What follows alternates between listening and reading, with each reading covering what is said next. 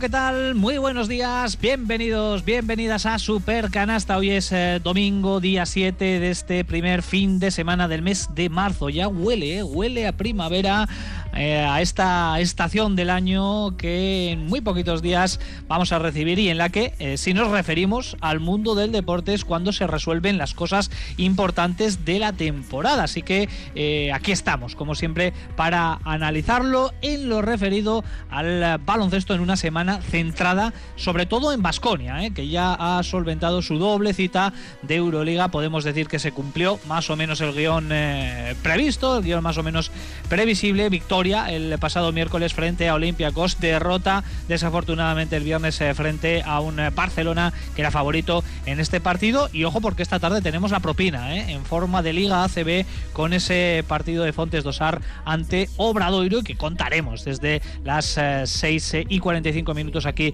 en Radio Vitoria. Araski no ha jugado esta semana, pero vamos a echar también un vistazo a todo lo que está sucediendo en Valencia con esa Copa de la Reina, donde ayer cayó el gran favorito, ¿eh? sorpresa, el Perfumerías Avenida del eh, Vitoriano, Roberto Iñiguez de Heredia, que se quedó en eh, la cuneta en la prórroga a manos del Uni Girona, que va a disputar por tanto la final, una final que arranca en muy poquitos minutos, a la una y media, y que va a enfrentar al conjunto Gironi con el anfitrión, con el Valencia Así que hoy tenemos de todo y además eh, también música. ¿eh? Vamos a abrir una ventanita a la música porque va a estar con nosotros el saxofonista más vasconista para estrenar su último tema. Nos va a acompañar unos eh, minutitos el músico Raúl Romo. Así que completito llega el Supercanasta también con nuestras secciones eh, habituales que nos van a traer los colaboradores que ya están preparados en el estudio principal de Radio Vitoria.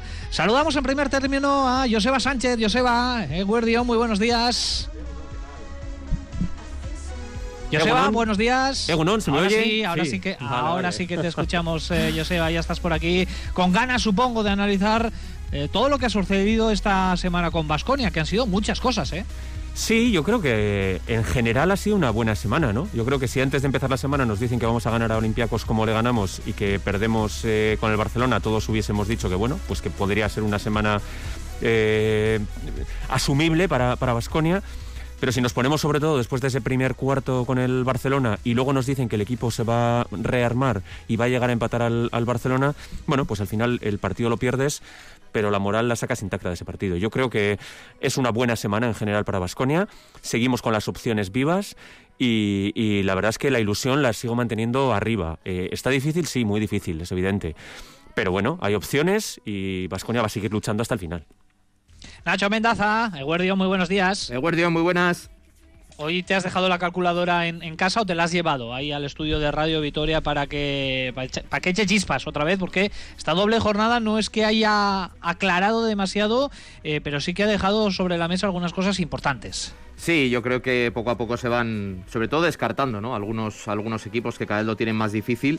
Eh, pero por otra parte, hemos visto ¿no? esta semana que hay equipos que ya no tienen opción alguna de entrar en playoff y que animan un poquito la competición. ¿no? Eh, yo creo que de aquí al final vamos a ver todavía muchas vueltas. Y eso de alguna manera yo creo que, que es una buena noticia para Vasconia, ¿no? porque obviamente teniendo que venir desde atrás, pues digamos que cuanto más, más lío hay, pues más, más oportunidades igual se pueden generar. Y la calculadora me la ha traído, pero no para, para esto, sino para los asuntos internos. O sea que ah, hablaremos. o sea que hoy va de calculadoras, hoy va de números. Va de numeritos. Vale, vale, pues nada, ahí está también el, cebito, el anzuelito que pone Nacho Mendaza para la sección Asuntos Internos que por supuesto no va a fallar en el día de hoy en este Super Canasta. Sergio Vegas, muy buenas. Hola, ¿qué tal? Muy buenas optimista con lo que queda de Euroliga. Quedan seis partidos por delante. Está complicado porque Vasconia está eh, ahí a dos eh, victorias, pero tiene duelos directos en estas eh, seis últimas jornadas. Y, aunque no tiene margen de error, hay que seguir pensando en que se puede conseguir. Mi cuenta está más o menos donde yo esperaba. Con lo cual ahora tiene que hacer cinco. De, tiene que ganar cinco de los seis que quedan. No, y si aún así no te da, es muy probable que con 18, llegues a 18 y no te dé pues le das la mano y te vas, porque has hecho tu mejor clasificación, o sea, tu mejor balance de victorias derrotas en Euroliga y has visto que hay ocho equipos mejores que tú. Pero va a ser clave. El primer paso, el, el Bayern el viernes, que yo ya personalmente casi, a ver, estaría bien ganar el básquet a verás, pero casi con ganar ya sería solo suficiente. Ya te digo yo que no firmo, ¿eh? el 5 de 6. Hay que ir a por el pleno, ¿eh? mentalidad. No, no, sí, yo también. porque el pleno, el pleno sí que nos da la clasificación. El pleno nos lo da. Eso está claro. Sí, sí, sí, a ver, estaría, está claro. Lo que pasa es que yo creo, he visto a un cohete llamado EFES, eh, que eso podría, ir a Marte perfectamente, liderado por, por Larkin, que a mí es lo que más respeto me da. Pero ahora mismo yo creo que el Vascones solo tiene que centrarse primero en solventar el partido de hoy, y es Bayer y Zenit. Y ahí ya sí que vamos a saber realmente, porque si es capaz de ganar a, los dos y al Zenit le gana el básquet a Verás, la película va a cambiar completamente. Olga Jiménez, de Guardión, ¿qué tal? Muy buenos días. Muy buenas, Richie. Bueno, este fin de semana has hecho combo con la perrita Mari, ¿eh? que te he estado espiando, y habéis estado viendo la Copa de la Reina a tope, ¿no? Bueno, hemos disfrutado y lo que nos queda muchísimo, ¿eh? Una copa muy bonita, además pues por, lo inédito de, lo que hoy vamos a ver, que es una, una final preciosa entre Girona y, Valencia, pero hemos visto duelos espectaculares. Yo pedía, además lo hacía en redes, pedía que la semifinal entre Girona y Perfum no acabara jamás. Y mira, al menos tuve un deseo concedido que fue que se fue a la prórroga. Y bueno, baloncesto de alto, de alto voltaje, eh, hemos visto duelos preciosos, hemos visto la reivindicación de una jugadora que afortunadamente la tuvimos aquí como Raquel Carrera. Bueno, yo creo que va a ser una copa inolvidable y veremos a ver hoy a partir de la una y media lo que sucede en la Fonteta, pero bueno, la eh, Valencia lo tiene en su mano el hacer historia en su copa y además el año que viene volverá a repetirse ese mismo escenario. Bueno, la pena es no ver a las que hay, pero no siempre se puede estar, así que estamos disfrutando un montón, desde luego. Gran baloncesto el que estamos viendo sin duda en la Fonteta. Por cierto, la perrita María es la mascota de Olga Jiménez. ¿eh? bueno, mascota. Ya se está haciendo muy famosa. Es, casi nuestra en redes sociales, ¿eh? la vamos a nombrar como la mascota también de Supercanasta, ¿eh? A la perrita Mari.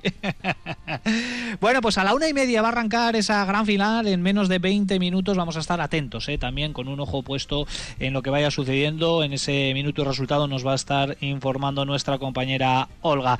Yo soy Ricardo Guerra, les saludo desde Santiago de Compostela, ¿eh? donde esta tarde juega Basconia eh, a partir de las 7, eh, también con Olaya Sánchez en la realización técnica. Así que venga, nos preparamos, pistoletazo de salida a nuestra tertulia, hoy centrada en la Euroliga, porque la fase regular poco a poco está entrando en recta final y Basconia sigue en la pelea, pero lo dicho, ya con muy poquito margen de error.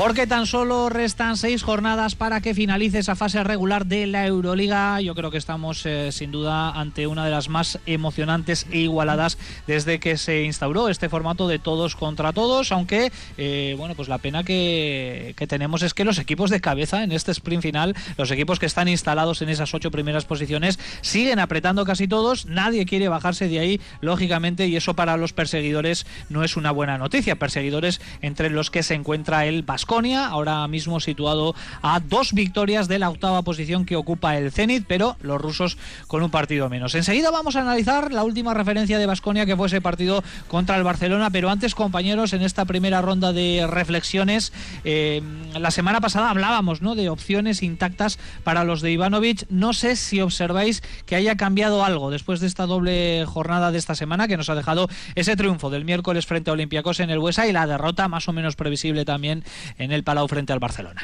Bueno, para mí yo creo que las opciones siguen, siguen igual. El problema hubiera sido haberse dejado al partido del Olympiacos o haber perdido uno, de los dos. Yo creo que el del Barça era un bonus, era una opción para poder ir algo más relajado en lo que te queda, porque va a ser muy duro para Vasconia hasta el 8 de abril. Eh, pero era más o menos probable y era una derrota que tú podías contar con ella, pero creo que el carácter del equipo, pese al horroroso primer cuarto, eh, demuestra que puede medirse a este, este tipo de plantillas. Eh, y ahora mismo la, Euroliga, excepto el susto este del, Madrid con el Hinky, que fue un tropiezo tremendo, que ya sabíamos que algún equipo le iba a pasar, pero nos sorprendió que fuera el Real Madrid, eh, ha dejado claro que hay ocho equipos que están muy por encima del resto. Eh, y que para poder ganarles, pues hay que sufrir. Zalgiris hizo 1-1, Valencia 0-2, o sea, los dos perdidos, vamos, y el Vasconia 1-1. Eh, está muy complicada la cosa, porque el Bayern se ha puesto con 18, mal se le tiene que dar para que no gane uno, y yo creo que uno más ya lo tiene. Eh, Barcelona, CSK, tal, Milán, ya están muy por encima, yo creo. Y ahí está la duda entre, sobre todo, Zenit y, Real Madrid. Real Madrid sacó un partido clave en San Petersburgo el otro día y el Zenit tiene un partido aplazado. Es que es muy difícil, ¿no? Pero yo creo que tú tienes que estar ahí un poco agazapado y ser el mejor de los tres que están por detrás para poder meterte. Y creo ahora mismo que para mí es el equipo que, que mejores sensaciones me transmite de cara a ese objetivo, que es intentar ser noveno a la espera de que el octavo falle.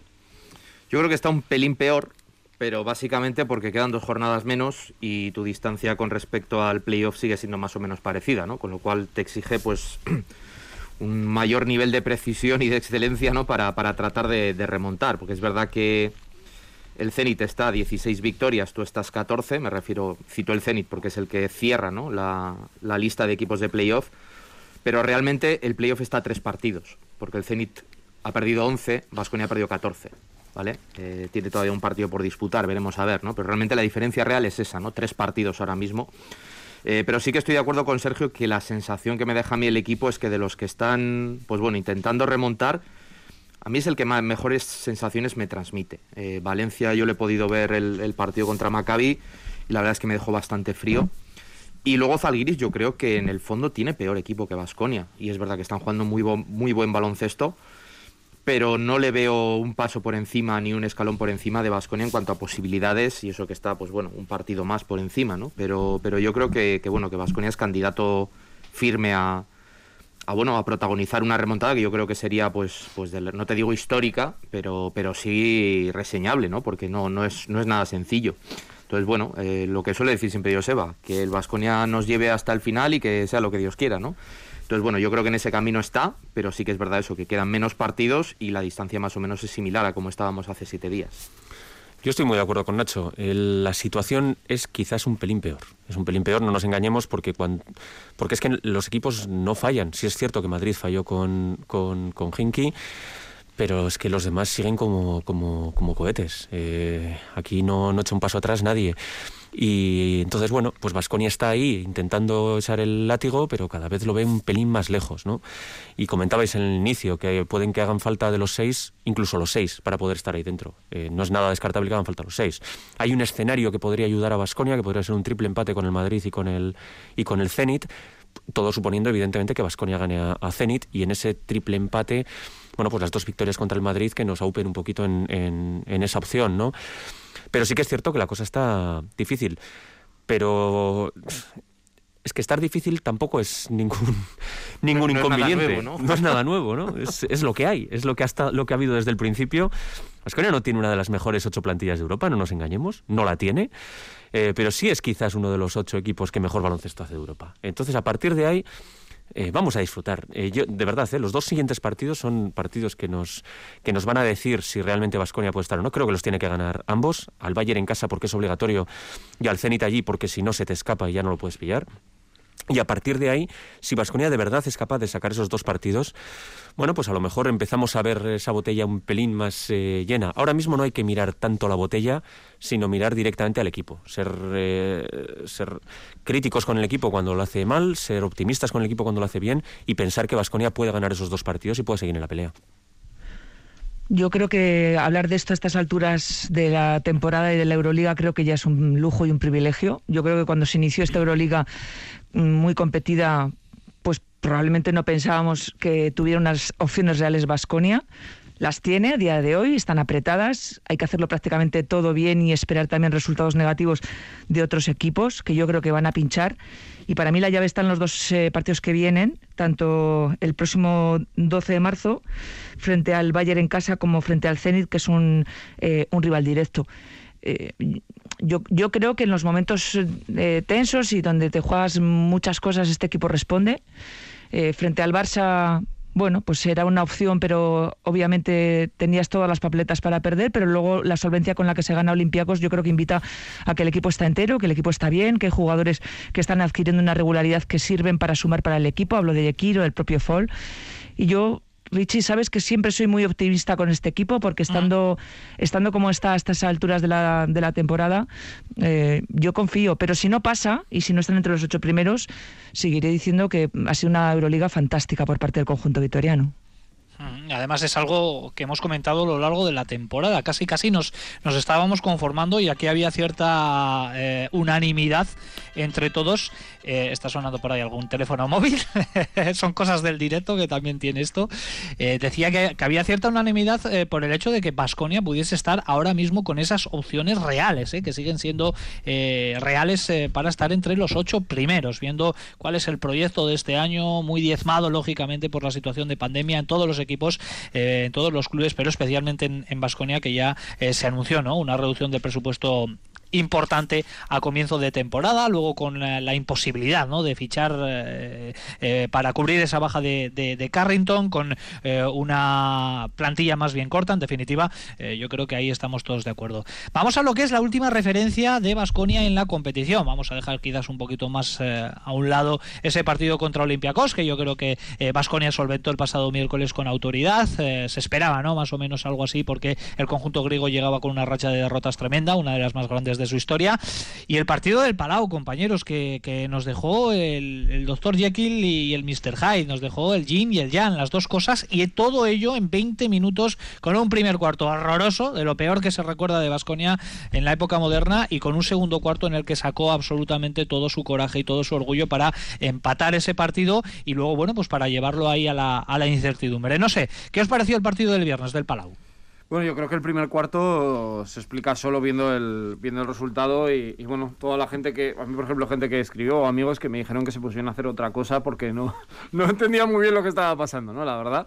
Eh, pero que luego se acabaron reenganchando en el segundo cuarto, ¿no? Yo creo que la, un poco la, hay que quedarse más con lo positivo que con lo negativo, ¿no? Caíste muy bajo, pero subiste muy rápido y estuviste cerca, ¿no? Eh, y le faltó, pues para mí, una aparición de Bildoza hasta que se lesiona o un Alex Peters que llega tarde al partido, pero eh, vimos a un, a un Vasconia que está capacitado para plantar cara a cualquier equipo de Europa. Es cierto que el Barça es de tu liga, de la Liga CB y tal, como que hay un componente algo más cercano, ¿no? Que te ves más cerca y tal, pero yo creo que es un poco el resumen, ¿no? Vasconia le puede ganar a cualquiera, le complicó la vida al equipo de Saras porque le devolvió prácticamente un mismo parcial que le había hecho en el primer cuarto, se lo hizo en el segundo y aguantó ante una plantilla que objetivamente es bastante mejor. Eh, Mirotic, Higgins, eh, vimos a un Hanga al final del partido también que estuvo muy valiente. Vasquez se la tuvo que jugar en algunos momentos. Yo creo que también Dusko eh, tardó en meter en pista Fal, porque luego ya cuando lo metió para mí el partido estaba decidido con esos dos triples que meten Higgins y Mirotic. Pero vamos, creo que el Vasco no puede irse, más allá de aprender de ese primer cuarto, no puede irse con sensaciones negativas. Yo creo que el part... y empiezo por el partido del Barcelona y luego tiro un poquito para atrás, ¿eh? pero yo creo que nos confirma varias cosas. Eh, es verdad que lo visto en el primer cuarto es bueno algo que es difícil que se repita. De hecho, fue la peor anotación del Vasco en la Euroliga en un cuarto en toda su historia. Pero el hecho de que el Barcelona te ahogue y te asfixie en la primera mitad no es la primera vez que le pasa a Vasconia. De hecho, mirando los números, los tres peores partidos de Vasconia en anotación al descanso esta temporada han sido contra el Barça. 26, 27 y 28 puntos. En Euroliga, Supercopa y Copa del Rey. Bueno, mm, hay una tendencia ahí, me refiero. Barcelona defiende muy bien y al Vasconia y contra el Vasconia siempre suele salir bastante avisado de que el Vasconia le puede hacer daño. También me confirma que el Vasconia eh, ha madurado en el sentido de que yo creo que cualquier equipo, incluso este, que siempre se ha caracterizado por no mirar atrás, te hacen un 25-4 en el primer cuarto y probablemente este Vasconia de septiembre o de octubre y muchos equipos, o por no decir casi todos, hubieran tirado el partido. Y el Vasconia no lo tira, con lo cual me confirma bueno, que el equipo está creciendo y que ese carácter yo creo que está un puntito por encima de lo que ha podido estar en, en otras ocasiones. Y también lo que me confirma, un poco la tercera, la tercera vía, es que, bueno, Vasconia eh, contra el Barça se dio cuenta de que, bueno, eh, en, eh, voy a llamarlo, esa otra liga necesita un 100%, un 110% o un 120% para para ser rival y para poder ganar, me refiero. Porque es verdad que lleva una racha muy buena, pero hemos pasado de disputar encuentros de Euroliga contra eh, contra Estrella Roja y contra Olympiacos. Eh, tres equipos que estaban, bueno, mm, en, un mal momento. Y en Liga CB contra el Fuenlabrada. Son equipos eh, que, que, no son de tu liga, vamos, por lo menos en, en cuanto a la competición tal y como esto ahora se refiere eh, y contra los que has, digamos, apabullado. Has jugado pues con, muy buen nivel y dando palizas, porque han ganado todos los partidos de más de 15. Pero no es suficiente. los rivales contra los que se va a tener que pegar Vasconia si quiere conseguir algo en, en, Liga Regular en Euroliga y en ACB cuando, cuando esto avance, van a ser del nivel del Barça un poquito menos, ¿no? Y ahí es donde creo, pues yo lo uno un poco con lo que dice Sergio. no, no, no vas a llegar si Luca Vildoza tiene el peor partido de la temporada, si Alec Peters eh, no recibe un balón hasta el último cuarto, eh, si tu mejor hombre como es Fal en el segundo cuarto, pues eh, luego ya no, no, tiene ese impacto y cuando vas un poco a tirones. Entonces, bueno, es para ya te digo, para mí, más que lo anecdótico de, esa remontada y de, esos problemas que tuvo en el primer cuarto, a mí me confirma un poco el, camino que está llevando Vasconia y en general yo creo que es, es el que Dusko quiere. Yo mm, tampoco quiero hacer demasiada leña de ese primer cuarto con el, con el Barcelona. Creo que hay un punto de, susto en el equipo al salir a la cancha, de susto de, o de que se ve eh, o que le impone el, escudo del Barcelona, porque no es la primera vez que lo dice Dusko en, rueda de prensa y no es la primera vez que lo vemos. Si analizamos otra vez los primeros cinco minutos de ese, de ese partido, del, de Basconia, vemos que Basconia eh, mete dos puntos, pero podría haber metido doce tranquilamente porque lo que falla son eh, una debajo del aro Tadase de Kerkis, solo un ganchito.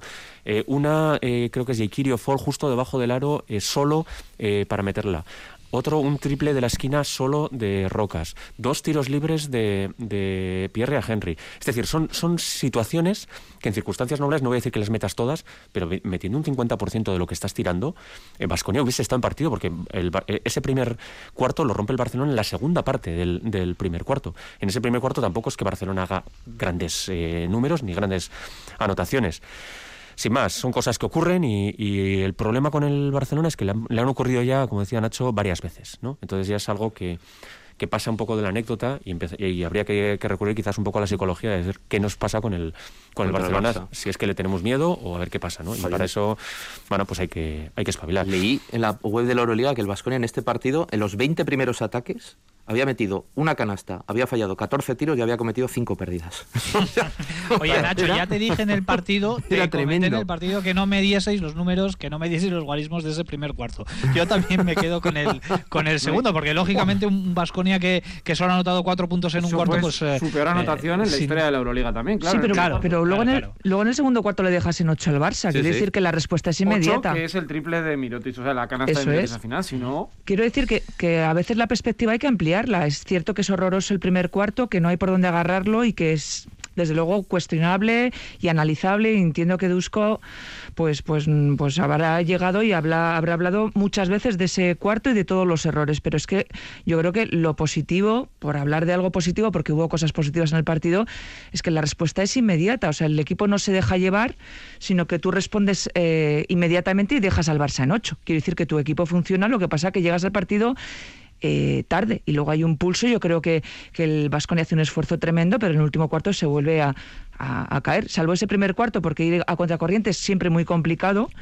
Eh, yo creo que la lectura es, positiva y como no sé quién decía, si Joseba Nacho, está claro que este Vasconia es capaz de enfrentarse a cualquier equipo grande y superior eh, a ti, pues porque tiene otras virtudes que hace de este equipo pues un equipo incómodo, como es Vasconia, está claro. Y por, y por terminar de cerrar el partido del Barcelona, eh, al final cuando Barcelona nos gana el partido, que sea al final del último cuarto, nos lo hubiese ganado igual, hubiésemos llegado como hubiésemos llegado. Porque es que ellos sacan la artillería, hay un triple de Higgins, dos triples de Higgins mm. impresionantes, uno de Abrines en la esquina, Mirotic saca otra vez su carácter. Es decir, al final cuando el, cuando el Barcelona está bien, y en ese último cuarto estuvo muy bien, Vasconia lo tiene muy difícil para ganar ese partido. Y todo lo anterior pues yo creo que, lleva a, a ese final en el que Barcelona nos gana porque es mejor que nosotros es complicado ¿eh? meterle mano a este, a este Barcelona en un partido que además nos dejó ese susto. ¿eh? Y la verdad es que es buena noticia que ahora mismo estemos empleando esa palabra, la de susto, por esa lesión que sufrió en el tercer cuarto Luca Vildoza, que le obligó a retirarse, lesión en la rodilla derecha. Al final se quedó en un golpe. Y os eh, voy a contar una última hora, porque eh, bueno, Santiago de Compostela ya sabéis que no es muy grande para el que conozca esta preciosa ciudad de, Galicia. me he ido a dar una vueltita por la mañana antes del Supercanasta y me he cruzado justo con el Vasconia al completo. Y eh, bueno, he tenido una pequeña conversación con el propio Luca Bildoza, le, he dicho, oye, no nos des estos sustos, Luca, y la respuesta ha sido, no pasó nada con lo cual yo lo he visto caminar con total normalidad en ese paseo, no tenía ningún tipo de cojera, así que bueno, ayer yo comentaba que veía muy poquitas opciones de que pudiese jugar el partido de esta tarde contra Obradoiro, ahora no lo tengo claro, a no ser que eh, se opte por la precaución, pero eh, descartada la lesión grave, Sergio. Descartada la lesión grave, parece que hoy sí que puede estar vestido de corto. Sí, qué poco te fías de Claudio Villanueva, su agente. ¿eh? Si él dice que no, que está todo bien, tú fíate de él. Hoy es el día perfecto. Es el parte médico que tuvimos ayer. por eso, por eso. Es, el no tuvimos más. Lo que tú quieras, te recuperas ahí de la rodilla, lo que tengas que hacer, que el viernes el partido. Y no olvidemos que, que Obradoiro llega sin Pepe Pozas. Sí, sí es verdad. Y, la duda de Oliver, ¿no? Que no sabemos si va a estar Oliver o no. Sí, sí, puede ser que estén hasta sin base, porque ha tenido un drama auténticamente en esa posición. Y bueno, Virutis ha estado también todavía entre algodones, tal. Eh, y te has ganado el derecho a ir a un partido de ACB como este, ahora en el mes de marzo, y priorizar. O sea, el problema era cuando venías y eras séptimo y, no te daba, que era como el año pasado justo hace un año, y tenías que ganar sí o sí.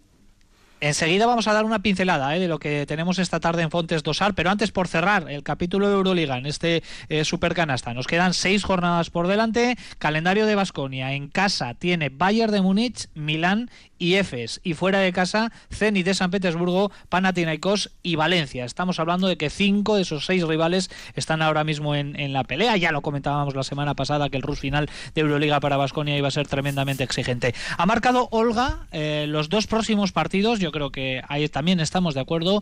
Bayern de Múnich en casa y Zenit de San Petersburgo fuera de casa en el eh, Sibur Arena como los partidos llave, los partidos bisagra para poder estar, seguir y continuar ahí al acecho. Sí, ahora yo creo que llegan las pruebas estas de, bueno, como los exámenes, ¿no? Que si no pasas este, no optas al siguiente. Y yo creo que estos partidos son un poco así. Sí, yo, es que creo que ahora mismo no hay que pensar más de, casi te diría el partido del Valle, ganar y, esperar. Si puedes llevarte el basquet por si acaso, te lo llevas, pero si no consumar esa victoria te vale. Va a costar mucho, es un buen peleón. Eh, pero yo sinceramente creo que, por ejemplo, Vasconia de ese partido, igual que le pasó el día del, de Kaunas, son partidos en los que pierdes, pero te tienen que doler más. Porque aquel Vasconia me pareció que era de los Vasconias menos reconocibles que yo vi y le superó un Bayern que para mí es un equipo que tiene un mérito increíble, es la gran revelación de la temporada, pero no es, eh, no tiene mejor plantilla y creo que no es mejor equipo el Vasconia. Pero es un equipo que se agarra a los partidos como Vasconia. O sea, tú, analizas los últimos tres partidos de Bayern, empiezan mal, empiezan requeantes, vuelven al partido y en los últimos minutos siempre sacan carácter, sacan garra, sacan calidad con un Will Baldwin que está siendo espectacular, espectacular lo que está haciendo este chico. Lusic, que está haciéndolo muy bien. Es un equipo muy difícil. O sea, estamos poniendo como a Basconia como obligación de ganar a, a, Bayern porque es la obligación real que tenemos para poder seguir en la pelea. Pero la realidad es que si no, si no tuviésemos esa obligación por el top 8, no sería un partido en el que Basconia fuera favorito, ni muchísimo menos, ¿eh? por mucho que jugásemos en, en casa. Bueno, pues los dos próximos partidos importantísimos para Basconia. El primero de ellos será contra el Bayern de Múnich, que ahora mismo ocupa eh, la cuarta plaza. ¿eh? Ahora mismo, si finalizase la Euroliga, el conjunto de Trinquieri sería cabeza de serie, nada más y nada menos, para un equipo eh, con el que prácticamente nadie contaba, ni siquiera para la posibilidad de entrar entre los ocho primeros. Esta doble jornada, la 27 y la 28, en la que insistimos, nadie se quiere bajar de ese barco del top 8. los ocho equipos que están arriba sumaron como mínimo una victoria y cuatro de ellos sumaron las dos. Uno de ellos fue el Bayern de Múnich. Eso eh, complica y mucho la tarea a los eh, perseguidores. Hablaremos, por supuesto, largo y tendido en los próximos días de ese partido contra el Bayern de Múnich. Pero antes de que llegue ese encuentro, compañeros, hoy tenemos el Obradoiro. ¿eh? No hay que despistarse. Está claro que ahora mismo hay que centrarse. La atención prácticamente se centra ahí en, en la Euroliga, en los partidos europeos de las próximas semanas. Pero hay que seguir sumando en la competición doméstica y hoy hay una buena oportunidad ante una obra que eh, parece que arrancó muy bien, ¿no? Parece que este año sí que podía ser el año de Obradoiro con cinco victorias en las siete primeras jornadas, pero es que desde entonces, en las 14 siguientes, con problemas eh, sanitarios de por medio, tan solo han sumado dos victorias.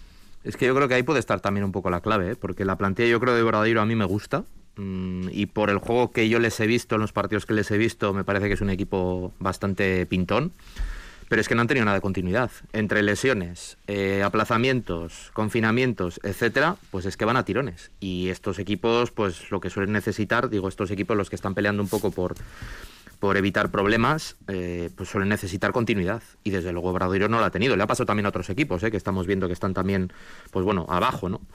Eh, y yo creo que eso es lo que les ha penalizado. Mm, en un día concreto, pues yo creo que te pueden hacer daño, porque es un equipo más que yo creo que juega alegre. Y yo por eso el partido de hoy, vamos, yo me relajaría pues más bien poquito. Y de Luca Vildoza, si está bien, o si está entre, entre regular y bien, a jugar, ¿eh? Esta, esto último nos lo cortas porque no quiero que lo escuche Dusko. Eh, porque- no, yo la verdad que Dusko, de, ti- Dusko, Luca titular. o sea, estoy, de, estoy de acuerdo con que es un equipo muy interesante, eh, con un gran Virutis a inicio de temporada que les permitió sumar unas cuantas victorias. Creo que Virutis el problema que ha tenido a lo largo de su carrera, aparte de esas lesiones, que es un jugador pues eso, que todavía tiene que acabar de afianzar su juego, pero es un- yo creo que otro jugador que va a hacer carrera en Europa. Eh, y aquí en Vitoria dejaron muy buena imagen, me parece un equipo muy interesante, el equipo de Moncho. Pero hoy y Dusko sabemos que va a ir a tope por esto y no se está pensando en el Bayern, pero es un partido en el que eh, Rayeste, Tadas, Kurux, eh, Diop deberían tener mucho más protagonismo que, que otros jugadores. De todas formas, es un partido que viene absolutamente condicionado por, lo- por el tema de los bases, ¿eh? porque es un equipo eh, con un marcado acento de Moncho, el entrenador, que es el que imparte lo que, lo que quiere, y con dos directores, que son Pepe Pozas y, y Oliver, que son los que interpretan lo que quiere Moncho. Pero recordemos que Oliver llega al Llega- final de aquella manera la temporada por los problemas y acaba quedando. Por eso lo digo, que la, que la ausencia de Pepe Pozas y Oliver eh, como está hace que el, que el alma, digamos, del Obradoiro quede un poco tocada. Yo tengo ganas de ver también el, el duelo de Virutis con, con, Con que la vez anterior nos quedamos con las ganas porque hubo una baja de última hora que no pudo, que no, fu- que no pudo jugar, pero creo que es una buena toque, un buen toque de... de una, una buena piedra de toque para, para Fall, para ver cómo se puede enfrentar a jugadores que son tan grandes y probablemente tan hábiles como él al, al poste bajo. Mm, Yo también estoy de acuerdo, ese duelo Virutis-Fall puede ser bonito, pero hay alguna amenaza como el escolta Robertson que también puede hacer bueno, mucho, muchísimo daño y coincido, eh, el puesto de base puede ser eh, clave en función de cómo, cómo esté o no esté eh, Oliver con la baja de Pepe Pozas, así que eh, bueno, pues yo creo que por ahí Vasconia tiene que empezar a romper el partido. Partido que se va a disputar a las 7 de la tarde. Desde 15 minutos antes estaremos ya en Radio Vitoria. Por cierto, Olga, ¿ha empezado ya la final de la Copa de la Reina? Sí, acaba de iniciarse ese partido y a ver qué da de sí. Bueno, por ahora nadie ha roto el marcador de inicio, así que mm, eh, Girona 0, Valencia 0. Bueno, pues sin puntos todavía en eh, la Fonteta en esa gran final de la Copa de la Reina que está enfrentando al Uni Girona, que ya se cargó al gran favorito, al Perfumerías Avenida de Roberto Íñiguez de Heredia, y al anfitrión, al Valencia Basket, que quiere hacer historia, consiguiendo el primer título de su historia en cuanto a la sección femenina se refiere. ¿Os apetece un poquito de música, compañeros? Por favor. Claro que sí. Pues venga, vamos allá, hacemos una pequeña pausa y seguimos adelante porque hoy tenemos protagonista especial aquí en Supercanasta, en Radio Vitoria.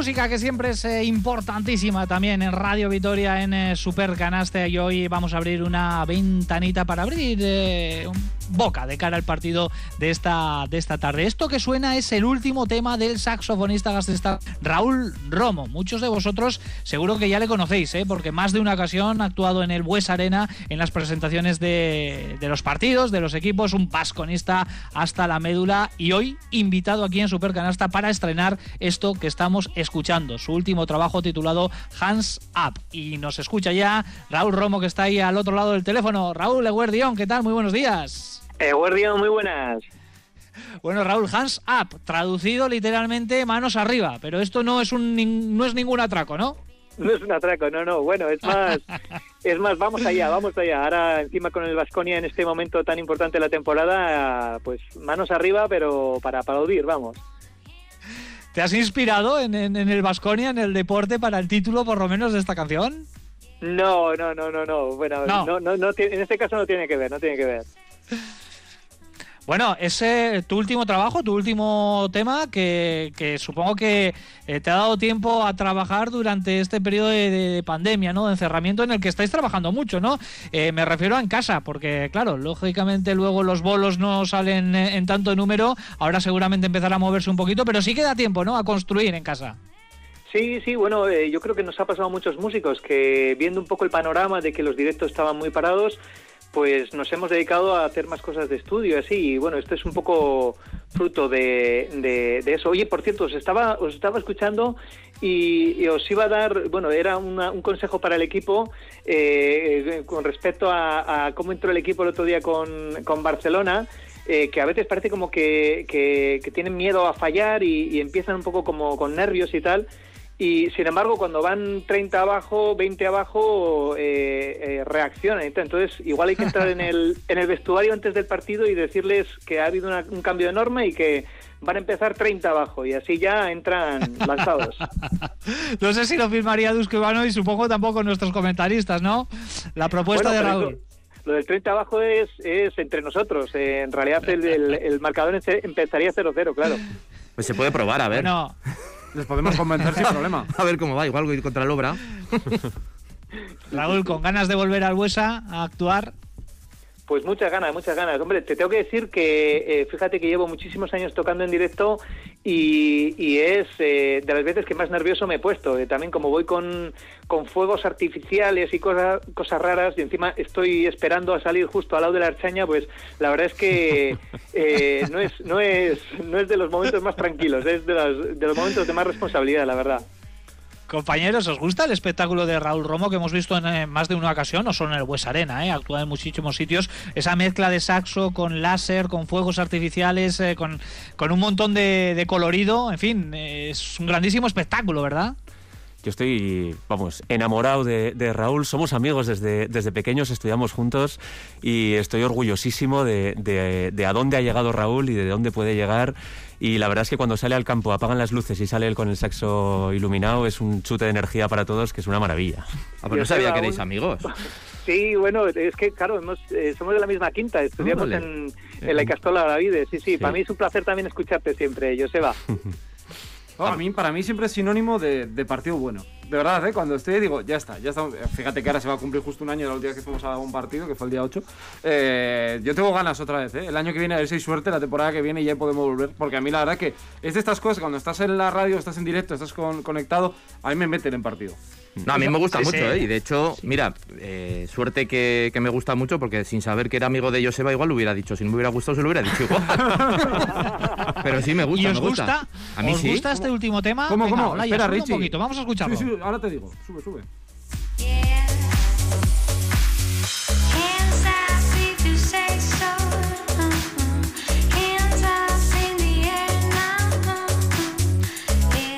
Dale, Sergio, que algo querías comentar.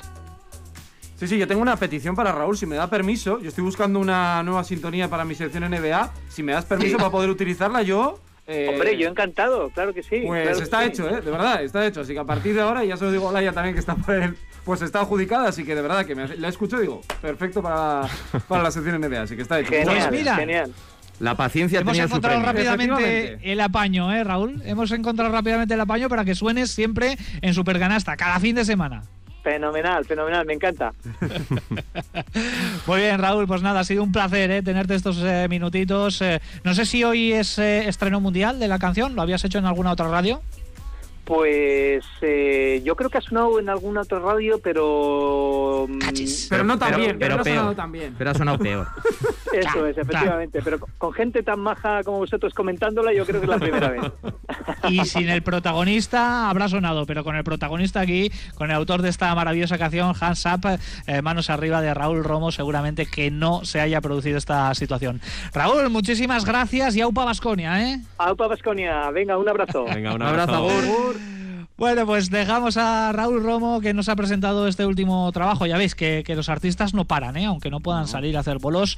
eh, ahora seguramente ya estén firmando de cara a los próximos meses, pero son tiempos complicados ¿eh? para todos los artistas, para los músicos eh, a los que enviamos. ¿eh? Por supuesto, aquí un saludo desde Radio Vitoria. Tenemos 15 minutos por delante, como siempre nos va atropellando el tiempo, nos va atropellando el reloj, pero tiempo suficiente para en esta recta final de Supercanastra tratar otros temas, como por ejemplo hoy la calculadora, con los asuntos internos de Nacho Mendaza.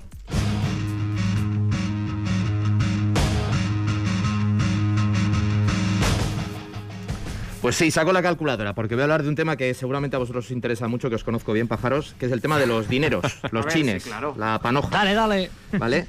Eh, ha salido esta semana, creo que ha sido un artículo en la revista Forbes, que bueno, es más de. no es de deporte, pero es de sobre todo temas financieros, económicos. Eh, hablando de cuál estaba siendo o cuál se estimaba que era el impacto económico de la pandemia en el deporte profesional en Estados Unidos, ¿vale? Que sí que es verdad que por modelo de negocio y por volumen, pues no es exactamente igual que el del resto del mundo, el europeo, que es el que nos toca más de cerca, pero sí que nos puede dar un poco una idea de bueno de cuál es- está siendo pues ese, ese impacto no y hablaba concretamente de las pérdidas que estimaban que por ejemplo en las ligas mayores profesionales béisbol hockey eh, baloncesto fútbol americano pues habían tenido estas estas competiciones de la NBA eh, se habla que aproximadamente comparando la temporada 2018-2019 y la 2019-2020 vale la última sería la de la pandemia eh, la NBA ha perdido aproximadamente 900 millones de dólares que supone eh, como un 10% menos que la temporada anterior. Claro, aquí hay que tener en cuenta que no se suspendió toda la temporada, sino que se suspendió solo una parte, ¿no?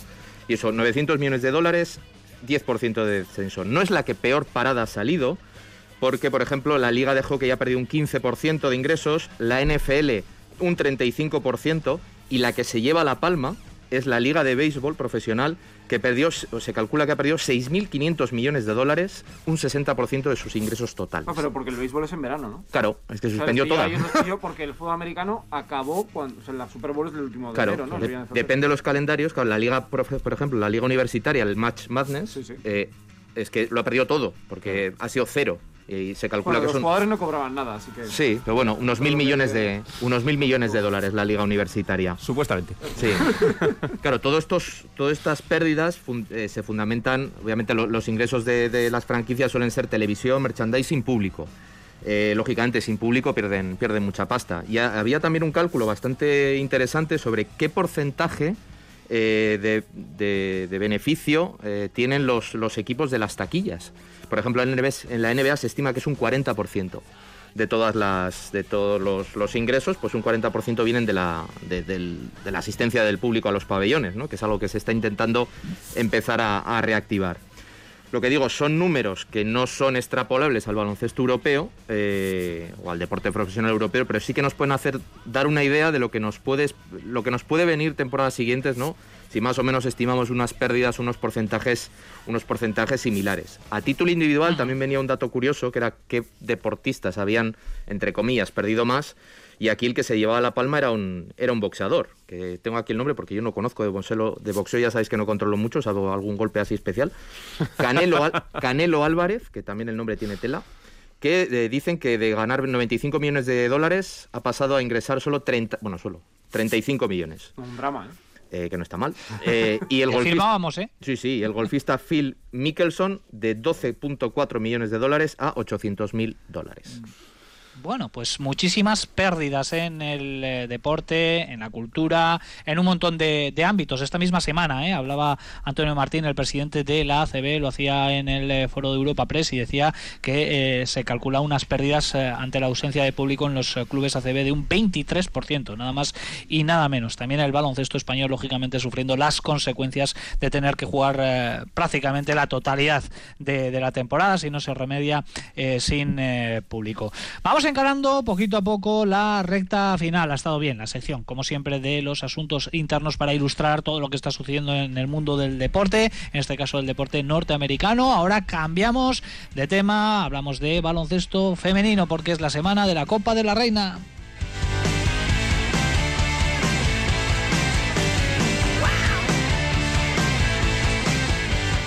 Y Olga, ya tenemos en marcha, ¿no? Esa gran final en eh, La Fonteta, las anfitrionas Valencia Basket frente al equipo que ayer eh, eliminó al favorito, al Perfumerías de Roberto Iñiguez de Heredia. No sé cómo marcha esa final en Valencia. Pues mira, fíjate, eh, ha empezado fatal Girona con un 2-8 y se ha puesto firme Laia Palau junto con Edelbrink y Araujo y ahora firman un parcial 12-0, así que 14-8 por delante el equipo de Alfred Julve.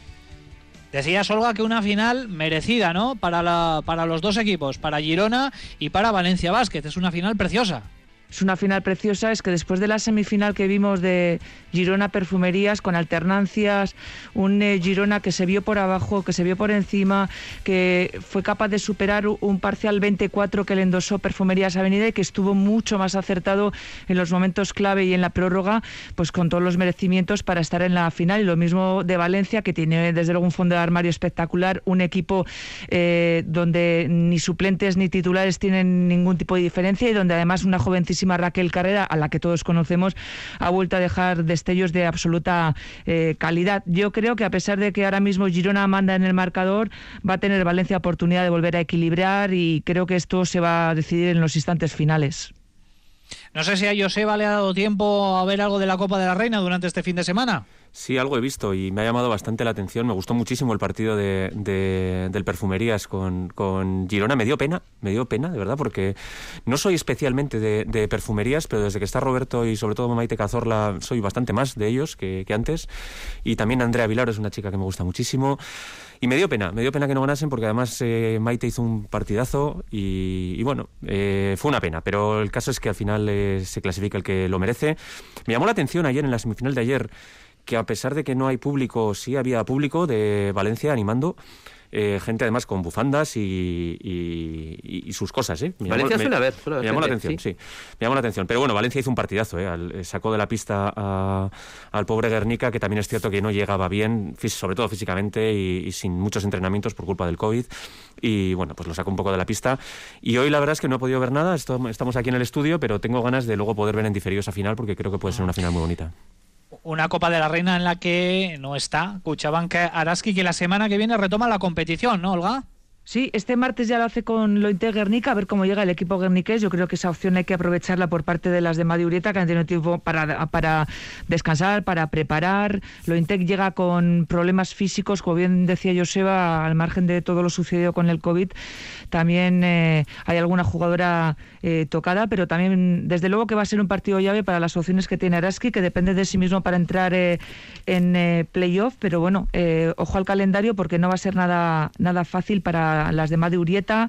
Tienen en Maloste Lointec, después hay que enfrentarse a Girona también allí y luego recibes a, a Ensino, que también ha disputado la Copa y ha dejado también buenas sensaciones. Hay que irse Estudiantes, o equipo revelación y un equipo además que se le da fatal a Araski y luego Si no se suspende otra vez el partido. Uf, pues ya no sé qué pensar. Y- la cuarta ya sería demasiado. Y luego visitas a Promete, que es un equipo también, pues yo creo que está de, de más a menos, pero uf, con todo lo que te juegas en, en estas jornadas, pues todo es posible. Lo bueno, lo mejor es que yo creo que que está en un buen momento y que depende de sí, de sí mismo. Y que en la clasificación está ahora mismo dentro, en el top 8, con 12 victorias y, y 13 derrotas y dos partidos menos. Está en la mano Bueno, de pues las lo- vitorianas. Lo, lo contaremos aquí en la radio del eh, baloncesto en Álava, en Radio Vitoria, la semana que viene con partidos importantísimos. De momento, con esa final en marcha, acaba de finalizar el primer cuarto en eh, La Fonteta con el resultado de Girona 18, Valencia Basket 12, con otros tres partidos también en Liga CB que están ahora mismo en juego, espadas en todo lo alto en Miribilla en ese importante partido entre Bilbao Basket y Betis. Empate a 64 en eh, Burgos, está ganando por 4 el conjunto de Peñarroya a Morabanca, Andorra, San Pablo 55, Andorra 50 y en Murcia eh, partido abierto eh, entre UCAM Murcia y el Real Madrid. Gana el conjunto visitante, el conjunto de Pablo Lasso en recta final del tercer cuarto por dos puntos, UCAM Murcia 40, ahora por 5, Real Madrid 45. Recta final de Supercanasta, cruzamos el charco, Sergio Vegas nos trae la actualidad de la NBA.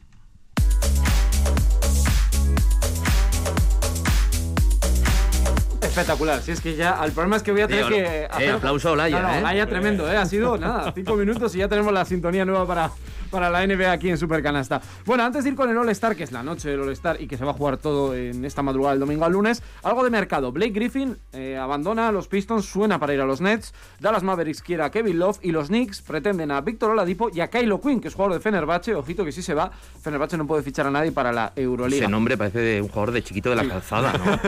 Se ha descubierto que el motivo por el que Scariolo acabó siendo primer entrenador que libró por el tema de las ventanas, de qué es lo que pasó para que hubiera un brote dentro del eh, departamento técnico de Toronto Raptors. Y es que el tema de las mascarillas eh, no lo usaban como debía ser y por eso pues Nick Nurse y el resto del staff pues tuvieron que estar confinados unas cuantas semanas. Pero hoy lo importante es que tenemos el All-Star todo compacto en la misma noche, que no me parece tan mala opción pensando en el futuro, porque la verdad que Sí, cuanto antes largo. mejor.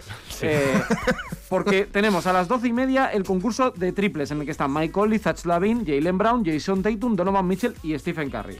Si El mi ganador. primer favorito, Stephen Curry. En el descanso habrá concurso de mates en el que está Obi Topping, que es un jugador para mí el favorito de los New York Knicks, eh, Cassius Stanley de Indiana Pacers y Anferni Simmons de Portland Trail Blazers. Y finalmente, a las 2 de la mañana comenzará el All-Star, el partido de las estrellas. Sabemos que Steve LeBron contra Tim Kevin Durant, que va, no va a jugar, pero es el, el capitán porque fue el más votado.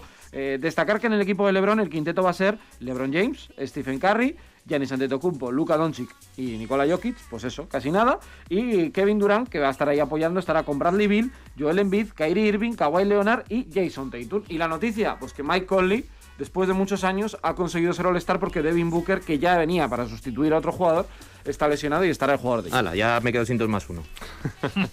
El All-Star de la NBA, eh, también eh, con muchísimos focos, eh, como suele ser habitual a estas alturas de la temporada. Tenemos menos de minuto y medio, dos minutos para eh, la técnica y para el 2 más 1, así que rápidamente vamos con la técnica. Venga, Sergio. Bueno, pues mi técnica es para Scotty Wilbekin, que en los últimos cuatro partidos ha metido 18 puntos. Un jugador que está en 17. Pues yo vais a pensar que estoy obsesionado con el dinero de los demás, y no es así, también estoy obsesionado con el mío, porque eh, voy a hablar de los Pistons que se han gastado 92 millones de dólares entre los buyouts de Griffin y Josh Smith, este hace ya más tiempo, pagándoles a dos jugadores para que no jueguen con ellos. 92 millones de dólares. Ojo, ¿eh? Tremendo. Técnica.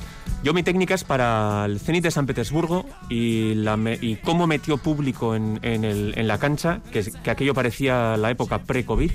Eh, cuando me he tomado la, la- la molestia de mirar cómo están los casos por San Petersburgo, han incrementado en la última semana un 1,5% los contagios y un 3% las muertes por COVID. Y en el campo no lo parecía. Casualidad, Joseba. Casualidad. No tiene nada que ver que haya público en pabellones y en, y en otros acontecimientos. En fin, ironía, ¿eh? Ironía. Eh, Olga, Mi el- la tuya. al lío que tienen con el cambio de logo en la NBA, que si sí, que si no, que si se va a quedar Jerry West para toda la vida, yo creo que ya es tiempo de cambiar. Y me da igual Kobe Bryant o Michael Jordan, pero que cambien de una vez porque, bueno, pues todo cambia y hay que renovarse un poquito. Rápidamente, Olga, tú misma, la- el 2 más 1. A todas las mujeres deportistas que luchan por sus derechos, por la igualdad y, y que poco a poco se van consiguiendo cosas dentro del deporte femenino. Y a las no deportistas también. Y a las no también. Venga, más, rápido, rápido. Eh, yo me sumo a, a la de Olga.